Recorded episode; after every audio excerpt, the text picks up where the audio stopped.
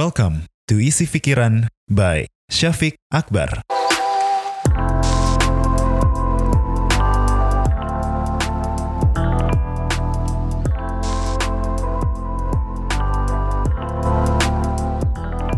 Okay, welcome back everyone and thank you for coming back. Kali ini aku pengen ngebahas sesuatu yang berbeda lagi karena sebelumnya mungkin ngebahas tentang apa yang ada di kepala aku gitu ya. Hal-hal yang mungkin pernah aku jalani atau memang lagi kepikiran aja gitu. Tapi kali ini aku lagi pengen share sesuatu yang ya pada dasarnya sedang aku jalani juga begitu. Yaitu kuliah ke Jepang. Ini sebenarnya ketika take belum mulai ya, masih belum Oktober, tapi insya Allah 1 Oktober mulai. Dan ketika sudah naik episode ini, aku sudah akan aktif menjadi research student di Osaka University, lebih tepatnya di Osaka School of International Public Policy. Nah, tapi bedanya dengan teman-teman mahasiswa lainnya yang mungkin ke Jepang kayak gitu ya. Atau mungkin ada juga yang kayak aku. Cuma aku jalurnya tuh sebenarnya berbeda bukan yang nyari beasiswa dulu baru dapat kampus, tapi sebenarnya aku dapat kampusnya dulu gitu. Nah, ini banyak juga teman-teman makanya yang nanyain ya, terutama ketika aku pindah dari Malang kemarin, cara daftarnya gimana sih gitu?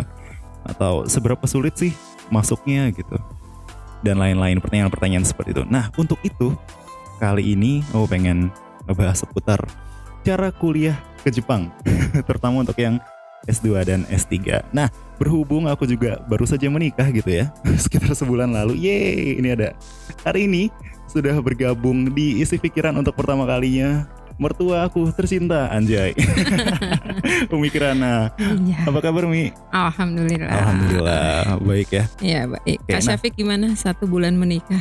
Alhamdulillah banyak lika-likunya Oke oke. Banyak drama juga cuma kita membahas itu nanti di Iya. episode yang lain Oke nah kenapa ngajak Umi Kirana Karena sebelumnya tahun 90 94 94 ya Iya. 94 itu Umi Kirana ini dapat beasiswa dari Maxti. Maxti itu adalah pemerintah Gakusho ya. Oke dari pemerintah Jepang kayak gitu ya iya, kurang lebih. departemen apa Kemendiknasnya gitu, Oke. Kementerian Pendidikan. Nah untuk itu ya kurang lebih ada pengetahuan tentang beasiswa dan juga kuliah di Jepang udah kompeten banget lah ya kayak gitu Iya, untuk itu. kurang lebihnya ya. sampai tingkat apa Mi kuliahnya di sana S3 Sampai S3 sampai S3 alhamdulillah. alhamdulillah ya kayak gitu jadi ya mungkin kita coba kulik-kulik sedikit gitu ya pengetahuannya mungkin aku juga belum tahu nah sebenarnya nih kalau dilihat secara umum dulu ya untuk berangkat ke Jepang itu caranya bisa gimana aja sih Mi gitu. Oke, ini untuk program S2 S3 S2, ya. S3 terutama ya. Oke. Yang sama kayak Kak Syafiq Iya. kemarin apply kan. Oke.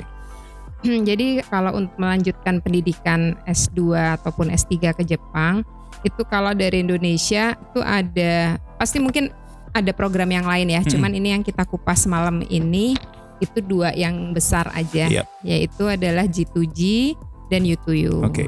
G2G itu adalah Nah, G2G itu adalah daftar beasiswa Maxti itu tadi ya, Hmm. membuka Gakusho melalui kedutaan besar oke. Jepang gitu. Nah, jadi apply ke embassy untuk dapetin beasiswanya, baru nanti setelah itu apply university-nya Oke. itu G2G. Oke. Nah, cuma kalau G2G ini rasanya apa ya? Mungkin udah banyak yang ngebahas gitu ya, Mi. Aku ngeliatnya sih gitu. Iya, udah dan, Dan- ada di itu juga. Dan ada di websitenya dari embassy gitu Iya, juga ya atau dan kedutaan besar di Jepang YouTube. di Indonesia. Dan di YouTube juga. ada di YouTube-nya Zafira Zafira, juga, Iya, kayak gitu ya. waktu itu Jadi- pernah Umi bahas sama Zafira yang Oke. G2G. Nah, untuk itu kali ini ngebahasnya ke yang satunya, iya, oke. yaitu Yang U2U. yang U2U. Karena Yes. kebetulan aku juga gabungnya lewat yang U2U, U2U ya, gitu kan ah, ya. Umi yang ya. ngarahin juga gitu. Iya. Jadi pasnya ke arah situ. Oke. Oke. Nah mungkin bisa lebih dijelaskan secara detail nih Mi. U2U tuh apa sih gitu dan bedanya apa dengan yang G2G itu tadi? Oke, kalau G2G tadi kan kita apply beasiswa dulu, Mm-mm. baru kita cari kampusnya ya. Iya. Nah kalau U2U ini kebalikannya kak. Oke. Jadi kita apply university-nya, Hmm. nanti setelah kita dapat university dan diterima, baru kemudian kita dibantu untuk mendapatkan beasiswanya gitu, Oke. oleh kampus di mana kita udah diterima Hmm, gitu.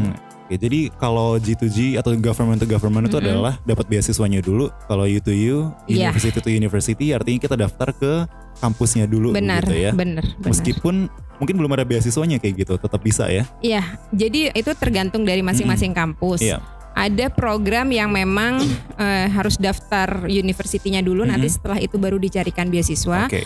Ada juga yang berbarengan si university itu udah punya program gitu untuk apply ke situ itu otomatis nanti sekaligus dapat beasiswanya. Oke. Nah, biasanya kalau G2G itu kan harus uh, syaratnya ngumpulin ijazah terus habis itu syarat nilai-nilai dan segala Mm-mm, macam gitu mm-mm, kan ya, mm-mm. sama proposal penelitian gitu terutama untuk yang Iya, S2 S3 iya, kayak gitu. Nah, iya.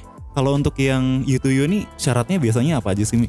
Eh, sebetulnya sih nggak beda jauh ya Mhm. kak sama yang G2G. Iya. Yang tadi kak Syafiq Mhm. bilang itu juga pasti kan diminta ya. Iya.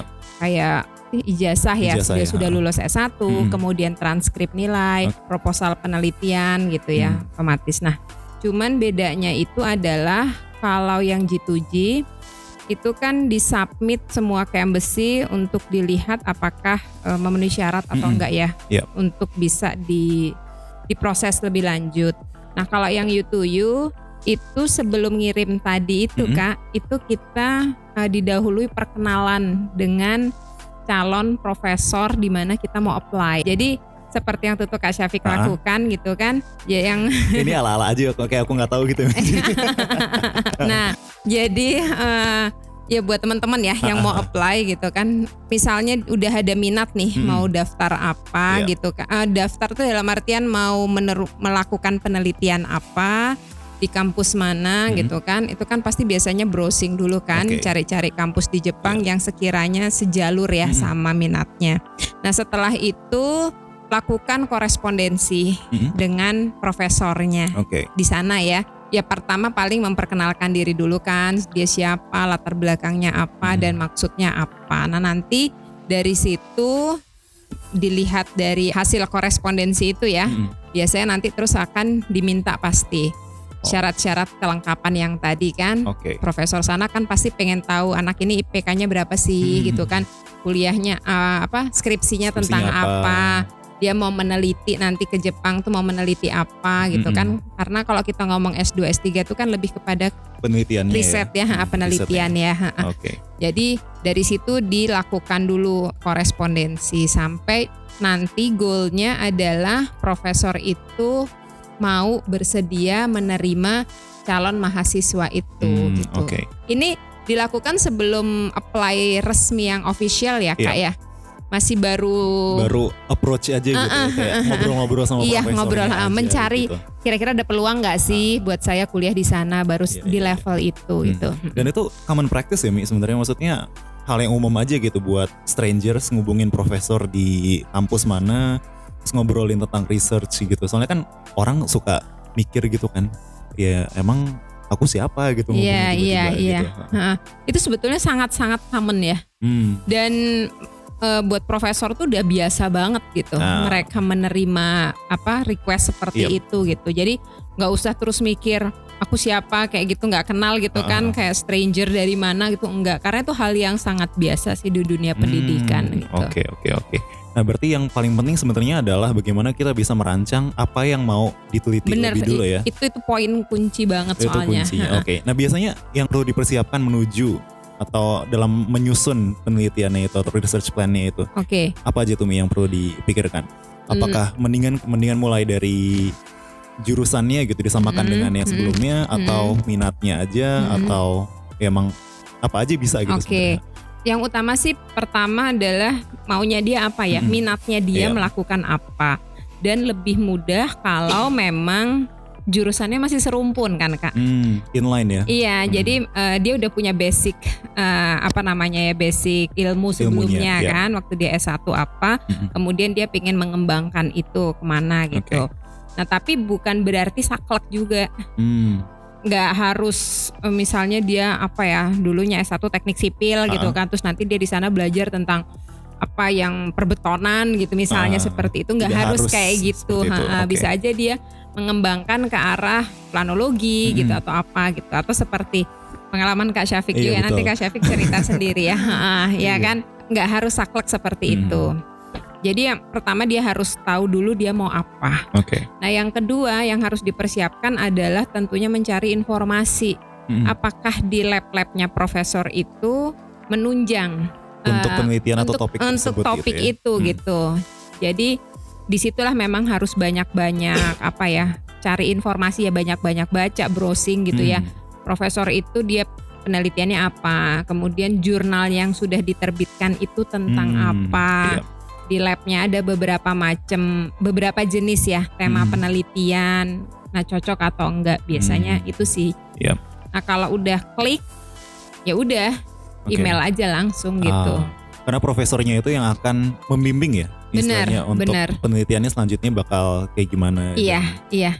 Mau ngapain ya kayak gitu juga Iya, pasti akan dibimbing benar. sama profesornya oke. Jadi, Jadi- intinya nyari profesornya dulu gitu ya atau nyari Ha-ha. minatnya dulu apa terus Iya. profesornya kampusnya di mana kayak iya gitu, nah kalau ceritaku sendiri sebenarnya juga sama gitu ya aku loncat. Karena nggak loncat juga sih sebenarnya iya sebenarnya sih masih ada hubungannya dikit iya, gitu. iya dikit dikit dikit. Karena aku S1-nya teknik geofisika belajar nyari minyak, nyari Ah, panas bumi gitu-gitu oke. ya. Terus tapi di samping itu kan aku juga punya minat yang lain gitu dan aktivitasku juga ya nggak melulu di masalah geofisika aja Iya. begitu kan ya. Terus akhirnya ya udah kayak aku pengen belajar sesuatu yang tentang politik kali ya gitu atau tentang media gitu. Terus ya udah akhirnya nyoba-nyoba ngeliat-liat diarahin sama Umi juga akhirnya ngeliat di Osaka University waktu itu ada lagi opening gitu ya. pas banget pas banget itu Zafira yang menemukan sebenarnya. Oh, gitu. Iya, iya, iya. informasi dari Zafira Iya. kalau ada itu akhirnya justru masuknya ke public policy dan ngebahas uh, sebenarnya hal yang sama dengan topik skripsiku itu masalah bencana Iya. gitu ya. Tapi aku kali ini nge-covernya kalau sebelumnya dari masalah mitigasi, Mm-mm. antisipasi bencana. Kalau sekarang antisipasi bencana tapi dari sisi kebijakan, kebijakan policy policy-nya kayak begitu. Jadi itu yang teman-teman bisa cari juga sebenarnya kalau misalnya mau pindah. benar Mungkin bisa dirubah aja angle-nya iya gitu. iya kalau misalnya iya bingung mau iya meliti apa dan emang pengen pengen aja gitu kuliah Iya. di Jepang kayak gitu kan ya. benar prosesnya itu sebenarnya sulit apa enggak sih ketika mendaftar secara U2U gitu? Karena mungkin orang menganggap U2U ini blur banget lah istilahnya Hmm, dibandingkan hmm. dengan G2G yang udah jelas tahapannya pakemnya ada pakemnya ya ada gitu Mm-mm, daftar mm-mm. administrasi terus Mm-mm, ada tes tulis interview segala macam. Iya. Nah kalau U2U ini kan istilahnya nggak ada bayangan gitu kalau Iya. sekarang. Sebenarnya sulit nggak sih untuk menjalani prosesnya itu gitu? Sebenarnya enggak sih ya Hmm. karena tahapan yang dilakukan itu sama sebetulnya Hmm. Cuman memang agak lebih ribet aja untuk cari informasi itu di mana Oke. sih labnya yang cocok di situ Hmm. sih itu yang memakan waktu ya. Maksudnya Oke. inget kan waktu kita Iya, iya, waktu iya. itu nyari, Nyari-nyari apakah kampus mana? Ah, kampus gitu ya. mana Ah. yang sesuai sama minatnya Kak Syafiq ke depan Hmm. juga masih ada hubungannya sama studi waktu S1-nya gitu kan. Ah ini kayaknya terlalu gimana gitu kan. Hmm. Ini gimana itu kan maksudnya Iya. ya itu aja yang kita butuh banyak cari informasi. Tapi selebihnya begitu udah dapet yang klik, oh ini gitu ya, ya udah gitu kan. Maksudnya udah tinggal dijalanin aja prosesnya. Hmm, Oke. Nah kalau dibandingkan dengan um, proses yang di G2G gitu, Oke, anggaplah secara persaingan gitu ya. Uh, uh, uh. Sebenarnya lebih sulit mana sih atau sebenarnya sesulit apa sih gitu di U2U ini prosesnya? Kalau dari persaingan itu justru U2U lebih luas kak, Hmm, karena kita bisa daftar sebanyak-banyaknya kan. Bisa ke mana aja ya? bisa maksudnya? ke mana aja Hmm. asal di sana ada kampus yang cocok Iya. dan kita memang oke Hmm. ya udah gitu dan sebaiknya nyarinya juga jangan satu ya Oh, Biasanya Kak Syafiq kemarin Iya, tuh bener. masya Allah ya itu itu itu langka banget kak maksudnya biasanya orang itu nyoba berapa kali gitu kan Hmm. baru dapat yang klik dan diterima Iya. itu mungkin salah satu itu ya petunjuk, Petunjuk ya, istikharah ya nah kalau Kak Syafiq kemarin kan sekali daftar terus langsung dapet, Langsung dapet gitu ya. kan Dan cepet nah banget dijawabnya cepet juga. banget dijawabnya tuh masya Allah tuh Umi selama ini belum pernah sih maksudnya ada orang daftar ya Hmm. nemuin kayak gitu Iya, case kayak iya. gitu ya itu alhamdulillah nah jadi buat teman-teman gitu itu daftarnya nggak nggak harus satu mau daftar lima kayak mau Hmm. daftar 10 gitu ya email aja profesor Iya. itu semua ya kan yang memang udah ngerasa cocok oh ya tapi emailnya jangan itu ya jangan, jangan kosong gitu iya ya. bukan bukan jangan digabung Oh, jangan ya digabung, itu iya, itu iya. Maksudnya satu-satu gitu ya? Iya, Iya, satu-satu, iya, jangan tuhnya jangan ke siapa profesor mana di mana profesornya itu jangan maksudnya Iya, iya, iya. emailnya satu-satu Mhm. ke profesor itu mencari mana yang oke ya nanti Ah. dilihat dari tanggapannya karena mungkin juga profesor itu nggak terlalu suka dengan proposal yang kita lakukan Hmm, mungkin iya. nggak terlalu tertarik Tertarik, bisa Hmm. atau mungkin dia juga tertarik tetapi di labnya itu sudah Penuh full gitu ya. ha-ha. Hmm. untuk yang international student. Jadi kan Hmm. memang profesor itu ada suka ada alokasinya ya. Iya. Dia berapa sih international student yang dia bisa bimbing gitu Mm-mm. kan. Heeh, itu mungkin juga atau juga mungkin kalau yang terlalu teknis banget mungkin labnya dia kurang menunjang Hmm. dengan Topik yang mau topik ha, dikerjakan termasuk gitu ya. peneliti kayak alat-alat mungkin ya kalau Mm-mm. misalnya kayak teknik kimia, pat ya yang terlalu itu banget. Hmm. Nah jadi karena kita nggak tahu kemungkinan-kemungkinan itu ya baiknya kita mencari beberapa alternatif cadangan. Iya, Itu sih. Nah kalau secara saingan karena lebih luas ya, Mm-mm. maksudnya lebih luas dalam arti eh, kita peluangnya lebih banyak yang Yap. bisa kita sasar. Jadi nggak seketat kalau yang G2G. G2G, iya. Nah kalau G2G itu karena orang kan ngejar beasiswanya dulu Iya, ya betul. kak. Dan ada kuota kan Ah, ah. setiap tahun itu misalnya ke Indonesia berapa nih jatahnya kan udah dijatah ya sama mau buka gakusho. mm-mm. Jadi otomatis kan bersaingnya di situ dan karena kuotanya nggak banyak, yang daftar banyak, otomatis seleksinya menjadi Sulit juga lebih, gitu ya, ketat. lebih ketat. Iya, ha-ha, gitu. Kalau kita side track sedikit nih masalah. G2G itu perbandingan yang diterima sama yang enggak tuh satu banding berapa sih? Itu bervariasi. Kalau biasanya Ah. kita nggak usah ngomong tahun Iya. ini ya. Tahun ini kan ada pandemi kan ah. kak. Kalau tahun-tahun sebelumnya Ah, yang masukin itu sekitar 600-an. 600 orang ya. 600 berkas. aplikan, Ah, ha, 600 eh, berkas. Iya. Kemudian kan ada seleksi berkas. Nah, yang lolos di seleksi berkas itu biasanya nggak sampai 300, antara 250 sampai 300. Oke. Nah, setelah itu ada seleksi proposalnya dia. Hmm. Lebih detail lagi Ah. gitu. Nah, dari situ yang lolos ke interview itu sekitar 40 orang. Nah, yang berangkat itu 40 itu untuk masing-masing program ya. Untuk Hmm. S2 40, Oh, untuk, untuk dokter S3-nya. sekitar lebih sedikit sih 20 30. Iya. Nah, yang berangkat itu biasanya total ya S2 S3 tuh nggak sampai 30 sih. Hmm. Ah, berarti dari 600 5 persen ya kurang Ya, lebih. sekitar segitu 20. ya. Itu slim banget ya. Ya, ininya, ah, bener. kemungkinannya Iya. gitu. sedangkan dengan U2U ini sebenarnya bisa menjadi solusi juga ya. yang kemungkinan diterimanya itu lebih besar Iya, Allah, benar. Jadi. Ya karena itu tadi kan Ah. daya tariknya tuh kan dapat beasiswanya udah dijamin Iya, di depan kak. Mm-mm. Kalau yang U2U tuh kan kita udah dapat kampusnya, Mm. dapat university, tapi kan masih ada PR nih. Yap. Kita harus cari beasiswa kan gitu atau dicarikan sih Mm. biasanya juga ya sama universitasnya. Nah itu yang membuat kenapa peminat G2G itu lebih besar ya. lebih besar karena ya biasanya orang kan yang pasti-pasti Yang aja aja. deh. Oke oke oke. Nah itu bisa dibilang kelebihannya ya. Kelebihan dari Iya. U2U itu lebih fleksibel. bener, bener. Kemungkinan masuknya juga lebih besar kayak begitu. syaratnya Hah? juga ya Syaratnya juga bisa terlalu oh ya yang G2G itu ada lagi syaratnya itu minimum IPK Mm-mm. minimum IPK itu 3,25 ya 25, kalau nggak salah oke. dan harus serumpun kak Ah. jadi kalau misalnya agak sedikit melenceng melenceng kayak kemarin kak Syafiq Iya. gitu ya ya nggak tahu sih ya kemungkinan untuk di G- G2G itu mungkin jadi lebih peluangnya jadi lebih kecil Hmm. karena kan nggak Nggak dari langsung. teknik geofisika kemudian ngambil apa kebijakan Iya. publik itu ya itu kan lumayan tuh ya lumayan nyebrang gitu Iya. maksudnya nah untuk G2G itu lebih ketat juga seleksi di situnya Oke. Nah tapi secara flip side nih, Mi, Heeh. kurangnya atau apa sih sebenarnya dari U2U itu yang mungkin teman-teman perlu perhatikan juga kalau misalnya daftar? masalah beasiswa ya itu masalah ya. beasiswa karena kalau yang lain-lain itu kan tergantung kesepakatan profesornya aja Mm-mm. kan kayak kemarin pengalaman Kak Iya. Syafiq juga kan gitu cuman beasiswa itu memang belum bisa dijamin di depan Hmm. dan kalaupun misalnya dapat beasiswa nominalnya kan juga bervariasi Iya. jadi ada beasiswa yang ditawarin misalnya 100 ribu yen per bulan Hmm. ada yang 120 ribu, ada yang macam-macam kan, ada yang Hmm. mungkin cuma 60 ribu yen gitu ya, tergantung nanti dapatnya yang mana Yang ya, mana. yang di yang dibantu oleh universitas itu sih Ya, kak. Oke.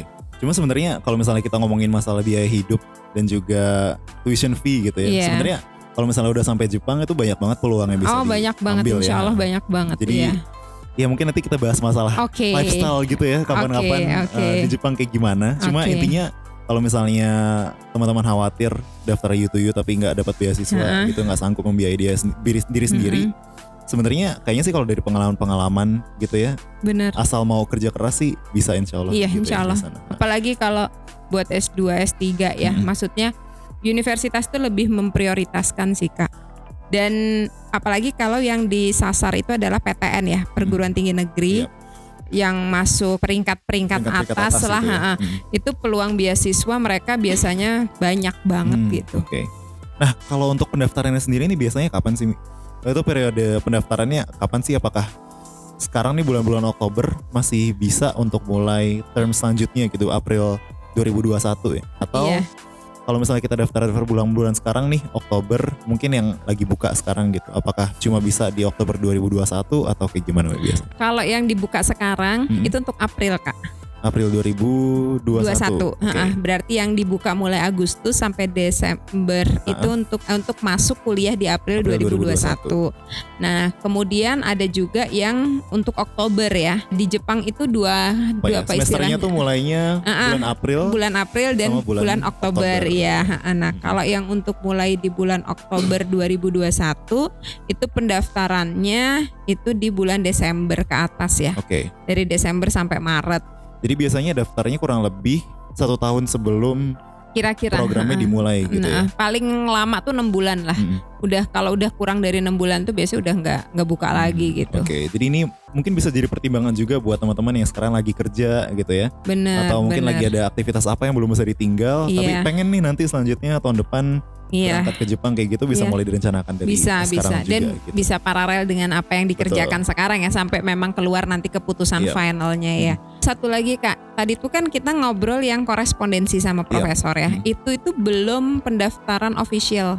Itu baru seperti apa ya? Jadi istilahnya korespondensi itu kayak ngobrol-ngobrol informal dengan dosennya aja lewat email kayak gitu ya. Iya, Terus nanti aplikasinya baru akan dimulai ketika kampus sudah membuka. Gitu. Benar, ha-ha. dan eh, kampus tidak akan menerima pendaftaran kita Hmm. kalau belum mendapatkan konfirmasi, Konfirmasi. dari profesor yang dimaksud ya. Iya.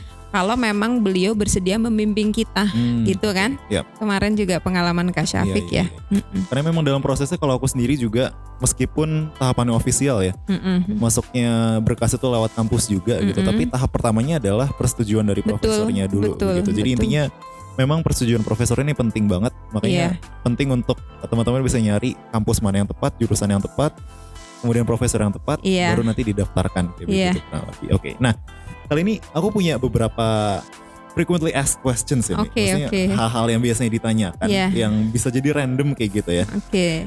pertanyaan-pertanyaan seperti kalau misalnya daftar tapi nggak lewat embassy gitu, nggak lewat government, Iya. kita harus ke Jepang nggak sih sebenarnya gitu? Oh, oke.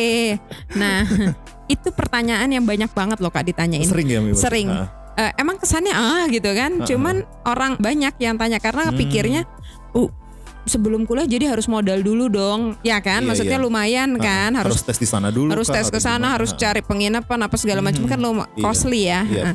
Itu enggak sebetulnya. Jadi Enggak ya? semua pendaftaran itu semua pendaftaran itu bisa dilakukan melalui email Heeh. gitu. Kemudian daftar online Oke. gitu. Dan nanti ke Jepang itu setelah memang udah confirm diterima gitu. Jadi baratnya belum perlu modal dulu lah untuk daftar-daftar itu gitu Hmm, oke. kan. Nah, kemudian Mm-mm. kalau untuk bayangan ini kan ke Jepang ya, Iya. negara yang anggapannya orang tuh sulit gitu untuk berbahasa Inggris. Iya. Harus nggak sih mau S2 dan S3 ini bisa bahasa Jepang gitu? Enggak.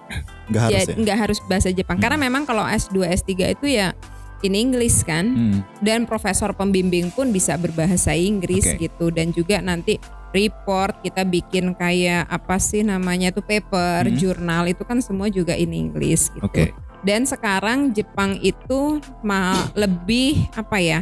Lebih advance lah, lebih memberikan peluang Hmm, untuk oke. kuliah yang berbahasa Inggris. Hmm, Contohnya untuk S1 aja, zaman Umi dulu Hmm. S1 itu nggak bisa kalau nggak bahasa Jepang kak.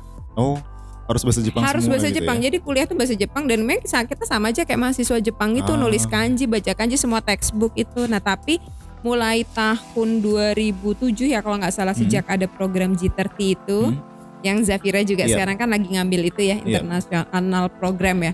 Nah itu Jepang sudah memberikan peluang bahkan S1 pun bisa dengan bahasa, Bahasa Inggris gitu. Nggak usah khawatir lah. Oke. Masalah bahasa aman lah ya Aman, pokoknya. insya Allah. Paling ya bahasa Jepang nanti perlu untuk kehidupan sehari-hari kan. Dan itu nanti pas waktu udah di sana ada mata kuliah bahasa Jepang. Oh, oke. Misalnya kayak mau ke pasar, ke apotek, kita ke kantor pos gitu kan Iya. ya. Untuk per- apa sih daily conversation, conversation, ya. iya. Kalau enggak ya learning by doing ya. Iya, iya. Pakai bahasa isyarat juga boleh. bahasa isyarat juga bisa Iya. kayak gitu ya. Apalagi di Jepang sendiri kan sekarang banyak banget masyarakat internasional Iya, diaspora gitu Iya, ya bener, yang bener. di sana juga gitu. Iya. Jadi harusnya untuk bahasa Inggris udah lebih aware gitu sudah. ya. Apalagi Olimpik ya. Apalagi Walaupun kemarin tahun ini di cancel Ah, ya, tapi maksudnya betul. persiapan Jepang untuk Olimpik tuh kan udah dari beberapa tahun yang lalu dan masalah bahasa tuh jadi benar-benar mereka perhatikan Hmm. gitu. Jadi nggak usah khawatir. Oke. Kemudian kalau orang Indonesia nih, Wi, Mm-mm. ini aku taunya dari pemain bola sih Mm-mm. biasanya. Oh, aduh. Orang yang suka keluar negeri Ah, ah. itu meskipun mereka berbakat dan mereka sukses karirnya di sana, Oke. mereka tuh suka homesick nih. Oh iya, Karena entah makanannya, iya, entah kulturnya Iya. gitu. Terus juga mungkin kemudahan beribadah juga iya, kayak gitu iya, ya. Nah, iya. bisa dikasih gambaran nggak kurang lebih kalau di Jepang tuh sebenarnya senyaman apa sih buat orang Indonesia tinggal di sana gitu? Gambaran Oke, umumnya aja. Sekarang sih kak ngomongnya itu beda jauh lebih baik dibanding zaman Umi dulu. Oke. Maksudnya orang Indonesia itu udah banyak banget gitu. udah banyak banget itu udah kayak banyak gitu. Dan apalagi pelajar di sana kan punya komunitas ya. Hmm. Maksudnya ada PPI. Iya. PPI itu apa sih? Perhimpunan Perhimpunan, Pelajar Pelajar Indonesia. gitu kan. Biasanya mereka tuh kan ada kayak pertemuan ya sebulan sekali atau dua minggu sekali. Terus ada juga komunitas pengajian-pengajian gitu kan. Itu biasanya ada yang seminggu sekali bahkan atau dua minggu sekali. Nah jadi di kesempatan seperti itu, Hmm. itu di situ kita berkumpul ya dengan orang Indonesia. Terus biasanya makan bareng Hmm. dan makan yang dimasak pun makanan Indonesia. Indonesia Jadi juga, kalau misalnya kayak kangen gado-gado, terus misalnya apa gitu, eh, biasanya apalagi kalau banyak mama ya, Iya. nah itu asik banget gitu. Maksudnya Hmm. kayak kesempatan kita buat makan ya, Mencicipi makan mencicipi yang kita kangenin, gitu ya. bener-bener bener itu. Jadi itu sih insya Allah nggak ada masalah. Hmm. Terus untuk beribadah juga jauh lebih bagus dibanding waktu mi tahun 90-an ya. Hmm. Karena di sana tuh sekarang kayak masjid makin banyak. Hmm. Jangan kan masjid kayak di mall-mall gitu Hmm. aja tempat sholat atau di station gitu tuh kayak musola-musola Ah. kecil tuh udah makin Lebih banyak banyak. ya. Apalagi kan kemarin mereka juga prepare untuk Olimpik betul. ya. Heeh. Kemudian untuk makanan halal juga banyak banget gitu. Oh ya, Kalau media Jepang halal media Jepang. Nah itu tempat Zafira magang. magang kerja. Nah itu banyak ngasih informasi restoran tempat halal nanti bisa cek di situ tuh banyak banget. Jadi intinya udah udah mudah banget bagi orang Indonesia ya untuk di sana Insya Allah, lingkungannya juga banyak orang Indonesia Iya. yang bisa saling tetap merasa di rumah gitu iya ya. benar-benar. Makanan benar. juga bisa sharing-sharing di sana Iya. dan juga buat ibadah juga tentunya udah tidak sesulit zaman-zaman Iya, dulu. zaman-zaman gitu. tahun Ah, 90-an ya Umi dulu. Insya Allah udah udah enak banget lah kalau sekarang Oke. sih. Nah terakhir ini mungkin why Japan? Out of every country in the world. Mungkin orang banyak yang ke Malaysia karena serumpun gitu mudah ke sana. Hmm, hmm, hmm, hmm. Atau mungkin orang ke Eropa atau ke Amerika karena gengsi gitu ya. Hmm. But why Japan? Pertama, tentu orang pengen belajar menuntut ilmu tuh di negara maju. Mm-mm. Dan Jepang itu adalah salah satu dari negara maju itu clear ya. Oke. Walaupun pasti ada yang lain Iya. kan, ada UK, ada Jerman dan segala macam. Nah, kemudian kenapa Jepang itu kalau buat orang Indonesia ya Mhm. masih Asia kak. Oke. Nah, ah, jadi masih nyambung dari sisi budaya Hmm. gitu kan. Kemudian juga jarak ya, nggak terlalu jauh Hmm. gitu. Dan yang terakhir adalah yang sekarang itu banyak makin banyak peminatnya Jepang sudah sangat membuka kesempatan untuk kuliah pakai bahasa Inggris. Ah, oke. Jadi kalau dulu zaman tahun 90-an apa yang minat kuliah di Jepang tuh sedikit Mm-mm. Karena harus belajar kanji kan dan Oke. itu lumayan gitu kan Iya, jadi sebelum betul. kita belajar harus belajar bahasa Jepang Hmm. dulu dan itu agak ya itulah ya PR ya. APR dan tantangan sendiri. Iya. Nah kalau misalnya sekarang Ah, tantangan tadi itu udah nggak ada lagi gitu Mm-mm. kan. Dan yang poin paling penting Jepang itu menyediakan beasiswa lebih lebih banyak banyak ya. daripada negara-negara yang tadi disebutkan Oke. gitu. Ha-ha. Karena kita tahu bahwa Jepang juga butuh peningkatan populasi ya. Mm-mm. Sementara kita baca lah ya Iya. bagaimana kehidupan masyarakat Jepang sekarang tuh kan udah hampir makin males punya anak Iya, dan segala macam gitu ya. Sementara mereka butuh butuh SDM untuk Mm-mm. menggerakkan perekonomiannya. Butuh gitu. orang untuk beli makan. Nah itu salah satunya juga maksud tuh kak ya. Nah jadi dengan banyaknya orang asing yang ke sana Hmm. gitu ya, itu membantu Membantu mereka juga membantu justru mereka juga. Jadi karena itulah mereka membuka kesempatan yang besar gitu. Oke. Itu sih kenapa Jepang itu. Eh sih, gitu ya. Jadi gambarannya cara daftar kuliah Iya. di Jepang gitu ya untuk Oke. S2 dan S3 terutama Iya. melalui sistem yang you to you gitu. ya. Iya. Dan juga ya mungkin sedikit gambaran bagaimana kehidupan di Jepang dan kenapa kamu sebaiknya juga nyusul kami-kami ini dan juga Jepang gitu. Iya iya. Oke. Kalau Kak Syafiq kenapa Jepang? Kalau aku pertama aku merasa banyak hal dari diriku yang terbentuk karena di Jepang juga sih. Oh iya, Dulu kan, kecil lahir di ya sana kecil di sana. Ah. Oke terus. masih ada yang ke bawah juga gitu Heeh. dan juga rasanya sih keren aja gitu. Oh Maksudnya gitu. di negara maju Heeh. sistemnya tentunya berbeda dengan di negara apa di Indonesia kayak Oke. gitu ya. Udah udah lebih established semuanya dan Oh, juga iya environmentnya lebih uh, Iya karena negara maju karena itu negara tadi maju itu ya. tadi udah lebih Iya. mudah untuk belajar dan pastinya orang-orangnya juga di sana bisa lebih mendukung untuk Mm-mm. belajar. Dan ada Zafira di Dan, Jepang. dan ada Zafira juga Iya. Sampai entah kapan. Gitu. Iya kak. Oke, mungkin ada hal yang perlu disampaikan sebenarnya tapi belum aku tanyakan atau belum kita diskusikan. Oh, kayaknya enggak sih. Udah- udah cukup ya. ya? Mudah-mudahan ya. Mudah-mudahan Nanti ya. kalau bisa ditanyain Kak Syafiq aja Iya, kalau nanti gitu. mungkin aku tanyakan ke Uminya begitu ya Oke. supaya nanti ada informasi yang bisa aku teruskan juga. Oke kayak oke. gitu. Oke. Iya. Thank you so much Umi. Iya sama-sama. Waktunya dan juga You're informasinya welcome. semoga bisa bermanfaat buat teman-teman yang ada cita-cita menyusul Amin. Umi dan amin. yang lainnya ke Amin. Jepang. Insya Oke, Allah. semoga bermanfaat. Thank you for listening. Cheers.